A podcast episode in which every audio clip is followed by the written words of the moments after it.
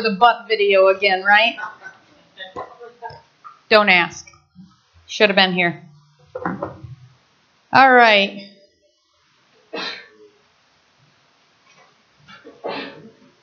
No more excuses. Well, today is week two in the series, No More Excuses. And through this series, we're going to be looking at three big areas we love to make excuses in our time, in our talent, and in our treasure. I want to challenge you through this series to stop making excuses with your treasure and give God your heart. Stop making excuses with your time and give God priority in your life. Stop making excuses with your talent and start giving God glory through what He's given you. That's what I'm challenging you to. And again, I want to challenge you to go beyond the status quo. I talked to you last week that there's like this line that's called the average life. And for many Christians, we like to just kind of balance on that line. And God told us, warns us, that stop living that average life. I've called you to a life of power, of over, uh, overcoming, uh, abundant, victorious life. Nowhere does that define average. As a matter of fact, he called that the lukewarm life. And he said, you know what? You want to hang out on the lukewarm life? That just makes me sick. He said, I'd rather just kind of puke you out of my mouth. Go ahead, choose one. You know, either you're for me or against me. You can't be, oh, I'm just happy in the middle. So I want to challenge you to go beyond that average life and not only be hot on fire for God, but be an encourager and an exhorter to others to, yeah, keep going. You can do it. Be people's biggest cheerleaders, starting with yourself. I can do this, God. You have given me the strength to do this. Craig Groeschel says you can make excuses or you can make a difference, but you cannot do both. I like that. I think I've said that more than him, so maybe I'll start saying Brenda said that. You can make excuses or you can make a difference, but you cannot do both. Last week we discussed the importance of starting with the treasure. We learned something about that as far as why we need to start with the treasure because, oh boy, does people get upset when you talk about money in church. But in Luke 12 3, we learned that the scripture reads, For where your treasure is, there your heart will be also. But see, we've we've understood that scripture wrong. We've interpreted it that wherever our money is, well, you know, or our money will follow our heart. No, he's simply telling us, God, the one that created you, the one that knows your inmost thoughts and desires, said, you know what? Right here, wherever you keep your treasure, guess what's inside? Oh, your heart. Do you really believe the God of the universe, creator of all, needs your five dollars? No. He don't need your money. But in order to get to your heart, he's got to knock on this thing, our treasure. And he even let us know that. That's why he put it in his word. Hello? He said, Guess what? You say, God, I give you my heart. I give you, we worship and sing, I give you my heart. And he says, Really? It's in here. You won't open this thing up. You won't trust me with this thing. How can I have this? How can I have your heart? You won't trust me with this. So it was important that we start last week this series with the treasure because that's where our heart is. We can't do a Christian life if our heart isn't in it first. That's like saying, I want to get married, but I don't care who I get married to. I'm not going to love them anyway. Well, that's going to last. we discovered two important facts last week. Number one, the treasure is the door to our heart. Our treasure is the door to our heart. So God's going to knock on it. And if you go, He's going to say, Well, I guess that heart's not mine. Your lips say one thing, but your actions say another. And number two, we discovered that it's not a lack of money that's the issue, trust is the issue. Do we trust God with our treasure? Because if we can trust Him with our treasure, He has our heart.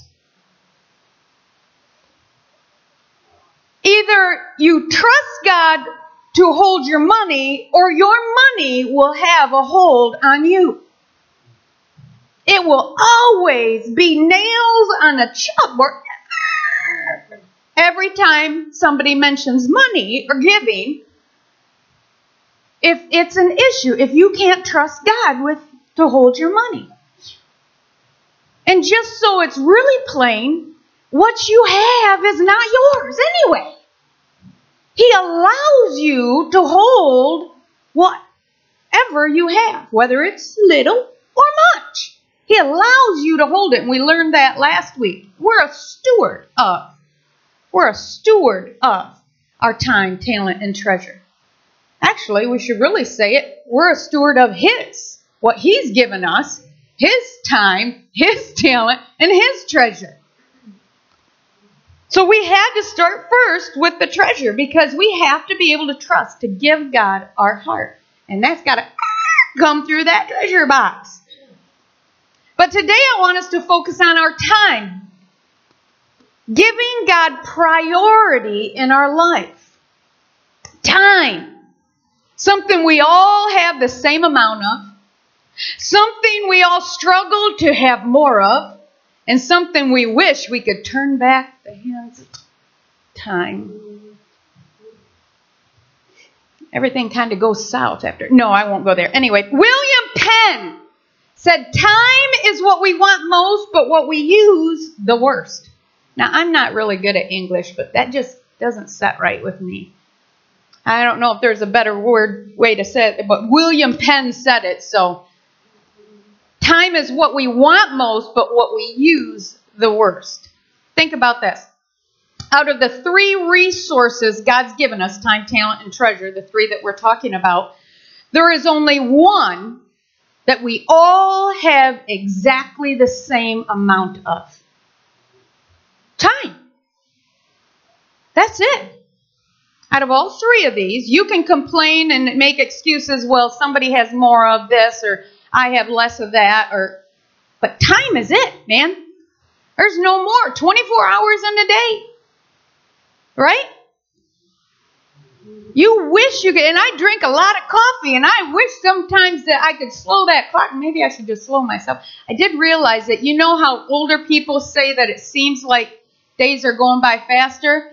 I think it's because we slow down. You know, I look at the kids and they're going, meow, meow, meow, and I drink a lot of coffee and I still can't keep up with them. So I don't think the world's getting any faster. Time's not getting any shorter. I think I'm just getting slower.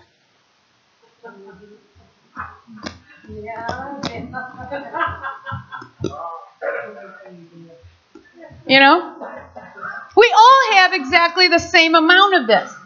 It's been said that time is our most valuable commodity. So, why then do we let it slip through our hands so easily, so thoughtlessly?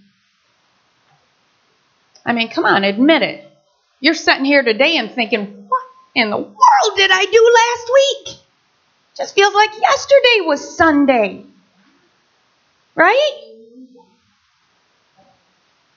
Time, our most valuable commodity. Well, turn with me in your Bible to two scriptures pick out a couple scriptures Ephesians 5 and Philippians 1. These are these two are part of the four books that I just love Galatians, Ephesians, Philippians, and Colossians because it reminds me to go eat popcorn.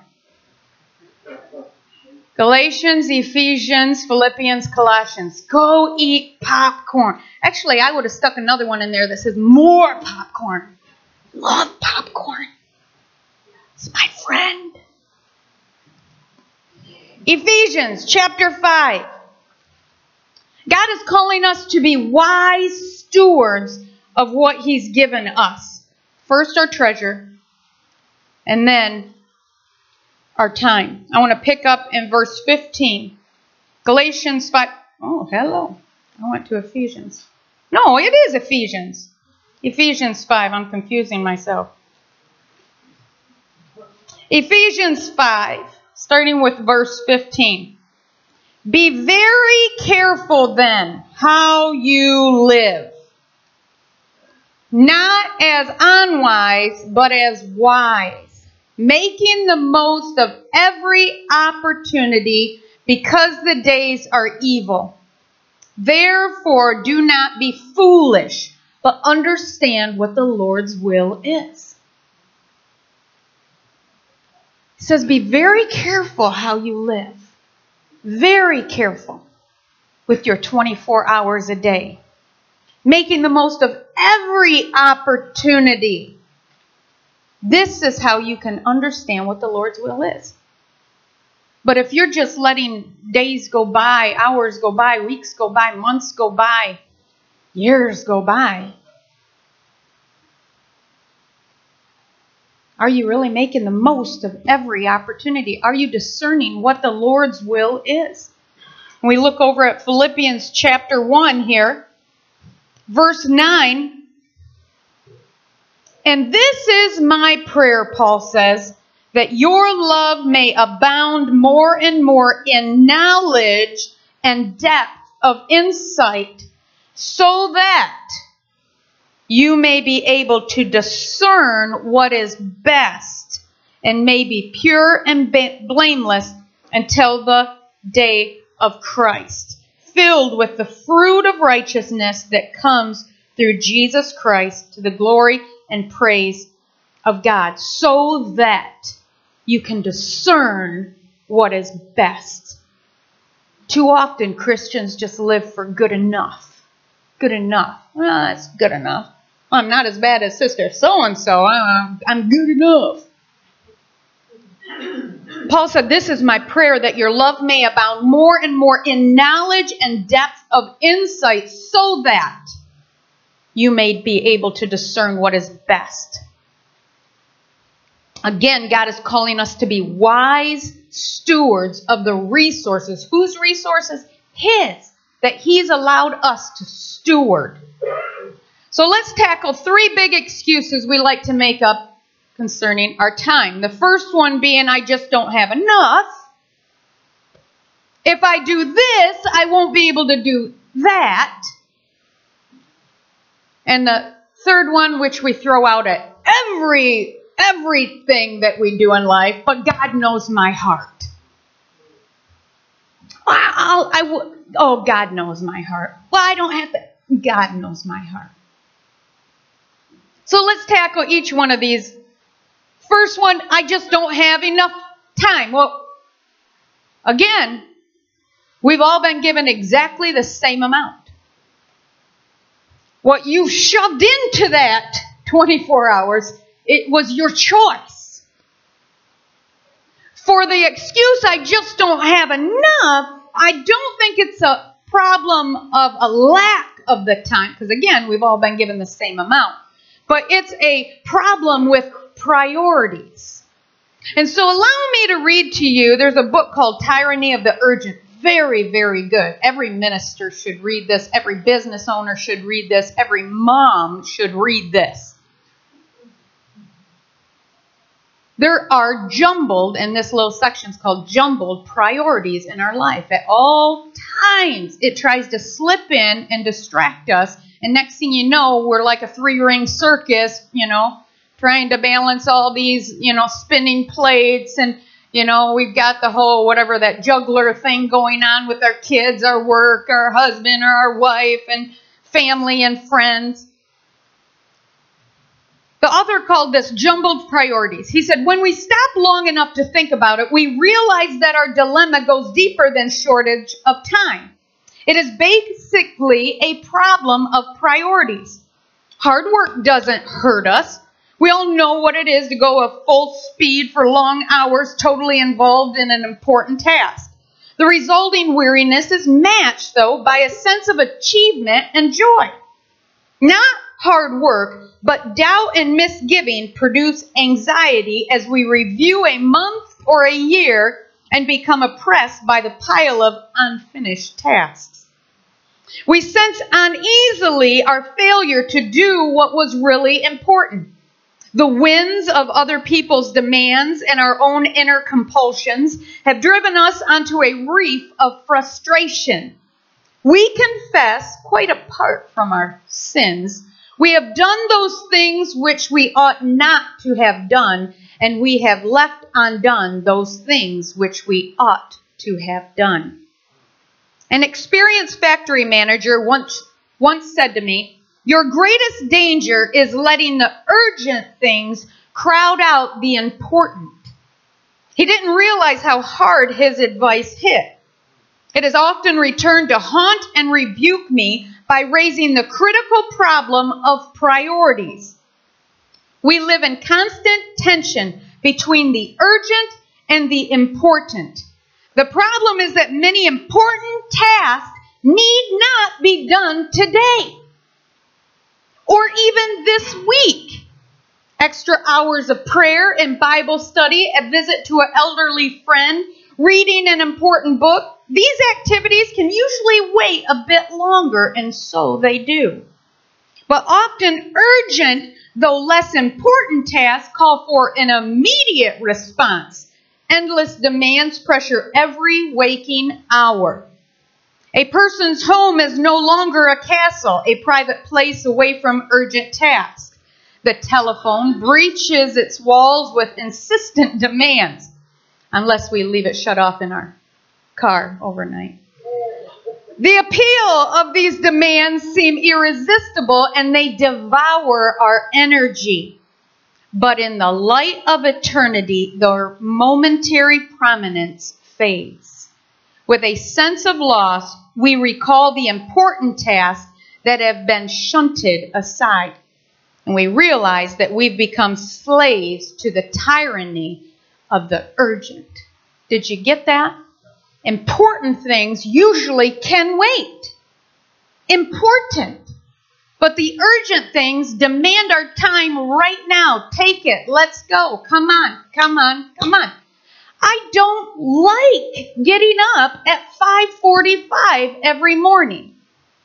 But I know if I don't spend at least and I'm not going to give it a time because I don't ever want to, you know, God, what God speaks to you and your amount of time is different than my amount of time.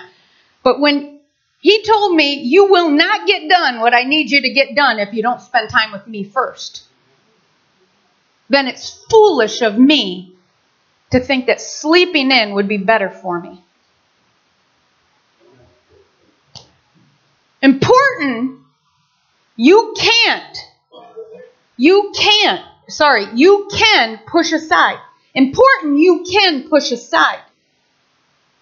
But you have to be diligent to choose what's more important than what's just urgent and a need today. And I know I've showed you this graph before. Something is bugging my. Anyway, it's okay. It's a blind one. I don't need it. Until you pray for me and I get healed, then that's okay. Um, I've showed you this graph before, but let's look at this again. This is mind blowing to me. The average 24 hour day of an American sleeping 8.8. Uh, hallelujah. Wouldn't we all love that? Leisure and sports take up the rest of the 5.17. Working and work related activities 3.52. Household activities 1.67, or for most of us, maybe it's way down at the bottom. Eating and drinking. I like that. Not like eating and drinking. Not. Anyway, 1.24. Personal care activities. 0.92. Brushing your hair.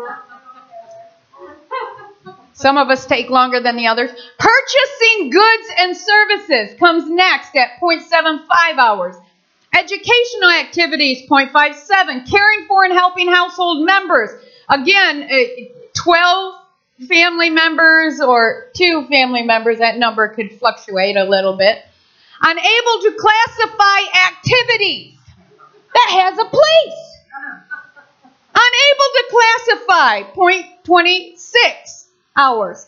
Caring for and helping non household members, 19. telephone calls, mail, and email. And I'll tell you, you know what? This was before uh, Facebook. Face would probably be up there with sleeping. Yeah. Yeah. And then the, no- the last thing, the very last thing in an average 24 hour day of an American is religious and spiritual activities. Even unclassified activities comes way above that. When you're sitting around and you you ask your spouse, so what are you doing right now? I don't know. Yeah, they spend more time saying, I don't know, than they do with God. What do you feel like doing today? I don't know. You do that more. There's something wrong. It's not a lack of time, but a problem of priorities.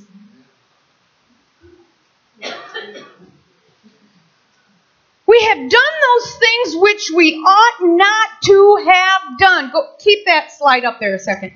And we have left undone those things which we ought to have done.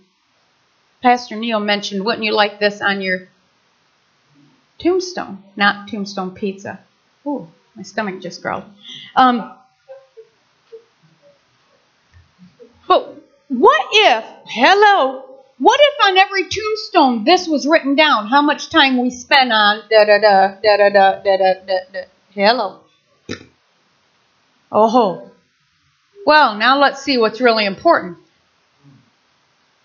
See, urgent consumes our time. Important is a choice of time. So at the end of this message, I'm going to ask you to spend time with God before you leave and ask, do I need to reprioritize my time? Am I, I say I do, I think I do, but are you really the priority, God, in my life? Thank you for putting that slide up. Remember, God said in the Big Ten, You shall have no other gods before me, for I am a jealous God.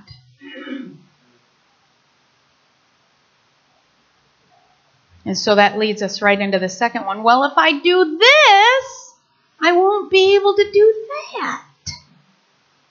You see, it's a trade off.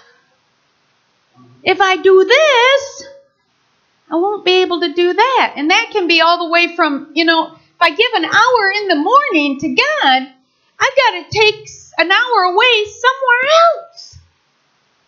Yeah. That's simple math. If you have, if Johnny has 24 apples, and Johnny gives God one apple, he's only going to have 23. Yeah.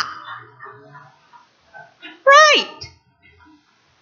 But Johnny says, I just want to eat my apple. Well, guess what? You're still then only going to have 23 if you eat it.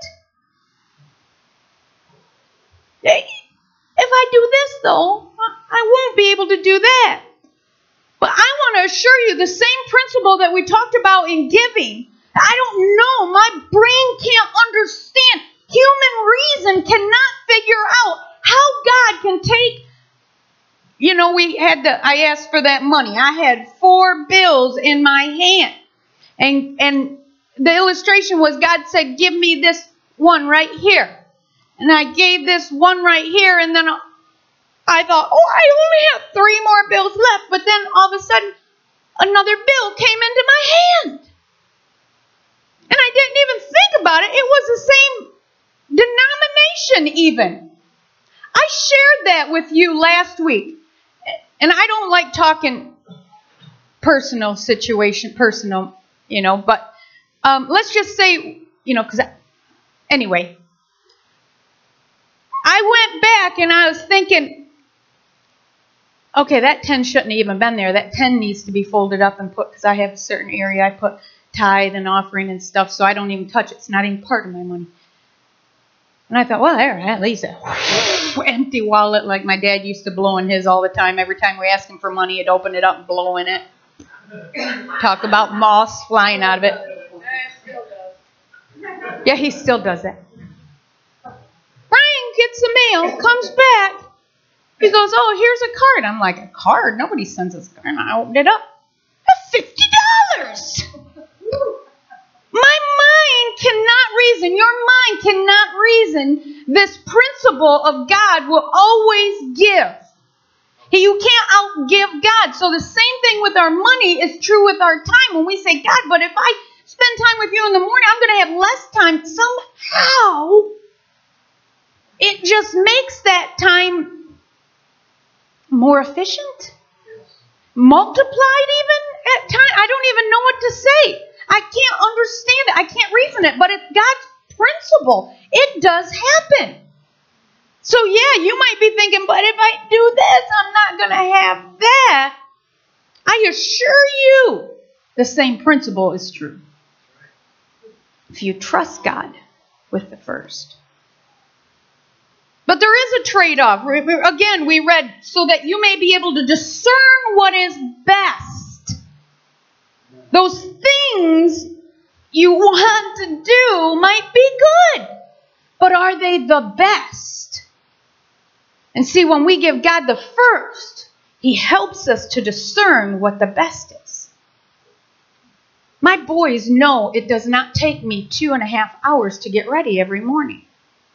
They know where I spend. You know, I get ready and I spend time with God. My my little haven is my room upstairs, my bathroom, my room, my time.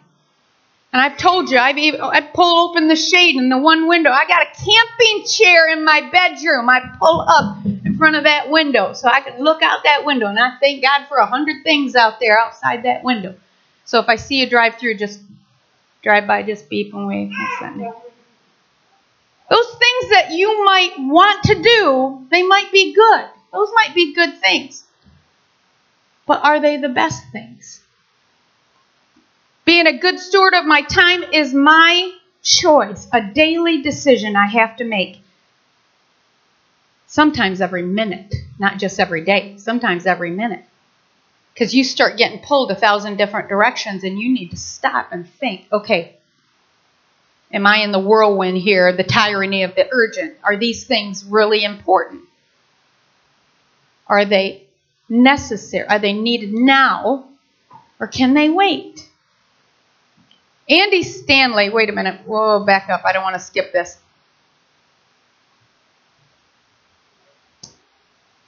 What's more important is the question you're right if you do this, you may not be able to do that, but was that more important than this? Andy Stanley said, Don't allow what someone else will one day do replace what only you can do today. Think about that. He went on to explain that one day someone else will be mowing your lawn as their own. One day, someone else will be working your job. One day, someone else will be sitting in your favorite booth at the restaurant. But only you can be the father to your child right now. Only you can be the wife to your husband right now. Only you can be the loving, caring friend that he or she needs right now. Only you can fulfill what God created you to do. Establish a healthy balance, though. Let me tell you, uh, we've raised six kids. We have not always batted a 100. As a matter of fact, with, um, I don't want to get too detailed, but um, there was a time where uh, it's like mom's going to do this, mom's going to do that, mom's got to go to church, mom's got to go to this ministry, mom's got to go to that ministry, mom, mom, mom, mom, mom's always gone. But the kids need this, this, and this. I mean, we've always been a sports family. Kids have always been involved in some type. Most our kids have always been involved in some type of sports. Um, I made mistakes, and I always, always placed church first. Please don't shut off your hearing right now. Balance is what I'm talking about. And with this one child, it later came back to haunt me and bite me in the butt that um, in conversations, well, you love church more than you love me. See, they couldn't separate God from church. Is God separated from church? In a kid's mind, this is an activity. Let's just be honest. This is just a, a place where we go and we gather. Until they have that relationship with God, they don't know any better. So you have to teach them. You have to train them. Was I doing my teaching and training when I was just taking off and you know figure it out on your own? Well, they'll see that I always choose, you know, God. Well, they needed to be with me. So the second one, I didn't give a choice. like going with me so that you can see me. You can choose for yourself. You get to see what I do. And I, not always, but I would make allowances for, uh, you know, I can't be here with the church or I can't be there with the church because I'm going to go spend it with, you know, little Johnny. You know, Johnny's got a band recital. You know, those concerts that you just, I have no nails, but just would bite my nails through. Hurry up, get done, get done. But there needs to be a healthy balance. You see, if Johnny, little Johnny, only sees you running off all the time, always doing, always doing, always doing your own stuff, God's over here in, in your world, how is God going to get in his world? And I don't want this to become a parenting class. I'm just telling you there's got to be a healthy balance. You see, making God the priority in your life does not mean you ignore your family's needs. If your family doesn't see you doing Christian life with them, they won't know how to do it on their own. And I assure you, they're going to grow unless God's providential hand comes in and miracle. They will grow to resent the church and resent ministry because ministry to them will be a time sucker that took you away from them. And let me assure you, I am not preaching uh, let's all go out there to our families because if you do that, you have made your family your God. So there is a healthy balance. It's just like a cupcake is good, is it not? Hello? But doesn't mean you can eat it every day. You're going to get fat or have diabetes, die. Just like church, just like family. It's it's that list of jumbled priorities. It's there. It's just aligning it properly, but don't do it alone. Let your kids, if you're raising kids, let them see that. Let them hear you talk about that. Let them hear you say, God is number one, number one important in my life. And in doing God first, His church is just part of what we do. But I won't push aside Johnny's needs. Listen, healthy balance here. Craig Groeschel, again, said it this way If you often overrule church for something else, but you never overrule something else for going to church, again, you are sending a very clear message of what is most important to you. Now, see, here's that other side, that pendulum. See, I hear a lot of people a lot of times saying, well, you know, we just went through football season with two boys, two different teams, two different times, two different games, two different practices. It was a nightmare. I've always been in my house, except for these two. I think they're getting away with murder. Where it's like one kid in a sport at a time. We're not going to stretch our family, you know? Of course, we had six kids, and, you know, anyway, one kid at a time. Well, now these two, first year, two different I thought at least going to the same school, that, but no. So I understand. Now, for every practice and for every scrimmage and for every game, for two boys, if I would have went to everything, if I would have overruled church to do that, see, that's important to spend time with my kids, but a healthy balance says I sometimes have to overrule that for church so that they have a healthy balance. But too many times I hear people saying, well, I can't come to church because blah, blah, blah, blah. Let's hear more of, I can't do this outside of church because I'm doing this. Your kids need to hear and have that healthy balance, okay? So again, I'm not going one way or the other, but you are going to have to make daily, if not by the minute, choices between, well, if I do this, then I can't do that. It's a trade off. Be very careful that your life is a balance. Again, ask yourself, is this more important than that? But that could have been a whole nother message on balance alone. So I tried to run through that as fast as I can. Okay, here it is. The next couple minutes, let's look at the last excuse, which we like to throw out for a bunch of different things. We're just going to talk about time. God knows my heart. Yes, He does, and that should scare the poop out of you. He does know your heart. As a matter of fact, could you imagine saying this to your spouse? I don't need to spend time with you because you know my heart.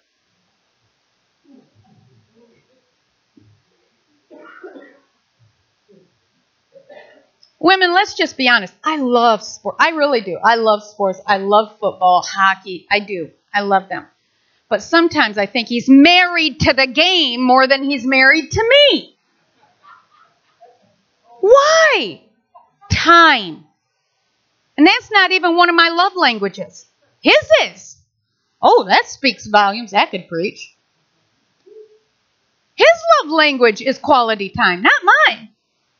But where he spends his time sends a clear message to me what's important in his heart. Same thing is true with everything else. How you spend your time tells what the priority of your heart is. In James 4, we can read the scripture that says, Now listen, you who say, Today or tomorrow we will go and do this and that in this city, and spend a year there, carry on business, and make money. Why, you do not even know what will happen tomorrow. What is your life? You are a mist that appears for a little while and then vanishes. Instead, you ought, to say, if it is the Lord's will, we will live and do this or that. As it is, you boast in your arrogant schemes, and all such boasting is evil. If anyone then knows the good they ought to do and doesn't do it, it is sin.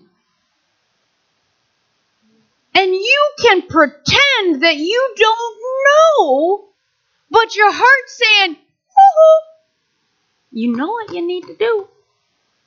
Oh, but God knows my heart. Yeah, He put it in there. Saying, hello, spend some time with me. We say, oh God, but you know my heart. Yeah, it's screaming, spend time with God. We say, oh, but He knows my heart. Yeah. But when you don't do it, when you don't do the good you know you're supposed to do, it's sin. If you don't purposely spend time putting God in your heart, how can you expect God to come out of your life? You know the scripture that says the mouth speaks what the heart is full of. So if your speech is on everything else but God, hmm, what's in the heart? It's our responsibility to seek God first. Matthew 6:33 Above all else seek the kingdom of God first. Jeremiah 29:13 God says, "If you seek me, you will find me." Listen to this. If you seek me with all your heart. It's not like playing hide and go seek with God. Come find me. Come find me, God. Do you see me? Hello. He says, I'm here. You come with all your heart and try to find me. It's like the the bride coming before the bridegroom. Do you know that's why in the traditional wedding, the wife is brought to the husband? Because she wants to give all of herself to him. So she comes to him. Here I am. God says, if you seek me with all your heart, you will find me. So, in closing, J.R.R. Tolkien wrote in his book, The Fellowship of the Rings. You see this dialogue between Frodo and Gandalf. Frodo says, I wish it need not have happened in my time. So do I, said Gandalf. And so do all who live to see such times. But that is not for them to decide. All we have to decide is what to do with the time that is given to us. Romans 14:12 Each of us will give an account to God. Each one of us will give an account. You will have to give an account for the time that was given to you. My question to you how did you, how are you spending it? The bottom line in order to give God priority in your life, God must be expressed as the priority in your life. Let me say it this way if we've really given God our heart, we will automatically want to spend quality time with Him. Think about it. When you were all Twitter pated in the spring, you know, new love, and your eyes met across the room, and your heart thumped in your chest. That's it. That's the love of my life. No one had to force you to go spend time with them. You see, if you've truly given God your heart, there's no question of wanting to spend time with Him or where to place Him in the priorities of your day. He will be the priority in your life. That's why it was so important last week that we started with the heart. Revelations 2 warns us, the church, to return to our first love. So the three big big excuses we looked at in time. Number 1, I just don't have enough. Remember, it's not a matter of a lack of time, but a problem with priorities.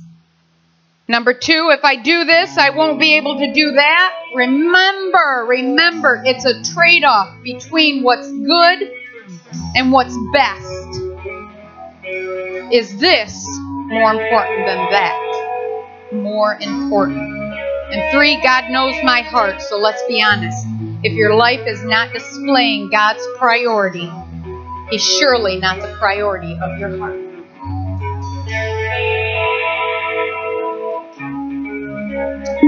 Our time on earth is shockingly brief in light of the everlasting life that stands before us.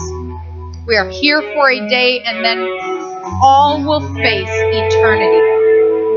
It is utterly foolish to waste this precious gift of time that God has given to you. So let us be wise in light of the fact that we will one day stand before God and give an account for what we have done, whether good or bad, now is a good time to establish our priorities.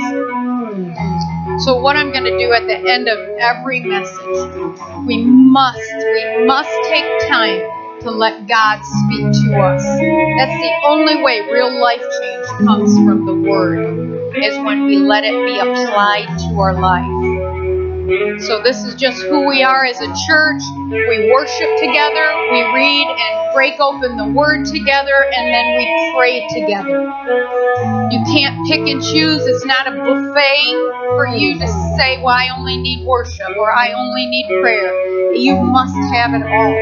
So, at the end of every message, we take time to then just stand before God quietly if need be, usually need be, to ask Him, God, what are you trying to say to me through this word? Where in my list of priorities have I placed you? Is there an issue that I can't even trust you with my treasure and that's why you don't have my heart? God, what are you trying to say to me? So while the team just plays this next song, we're going to stand up in a minute. I don't want anybody to leave. Just a little bit of time to let God just speak to you. I want you during this next song. Number one, confess. Confess to God. Stop making excuses for it. Confess to God for your waste of time, missed opportunities, jumbled priorities. Confess it. We all have to. And ask Him to help you discover His priorities for your life. And then ask Him to give you strength to do what you know you ought to do. And I'm going to ask Pastor Neil to come up and start directing the altar time. And I'll come back up in a little bit and I'll dismiss you when it's time for everyone to leave or those that have to leave to leave. But for right now, this is your time if you need prayer. So if you could just, everyone stand with me. And like I asked, just a few minutes. Don't go anywhere except for up front if you need prayer, if you want to get prayer right away, or you want to get alone with God right away. But for the next few minutes, just ask God.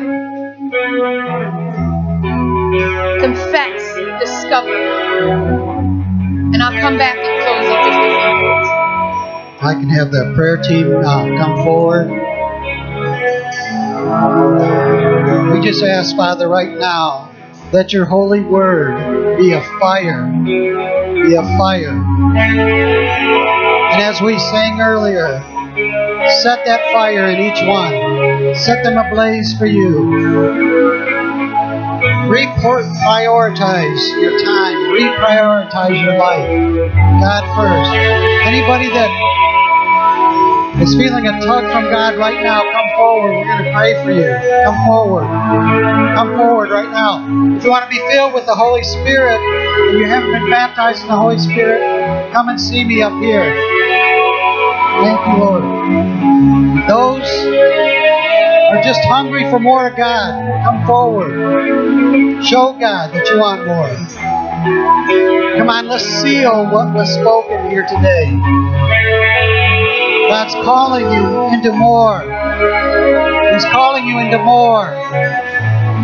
More of Him.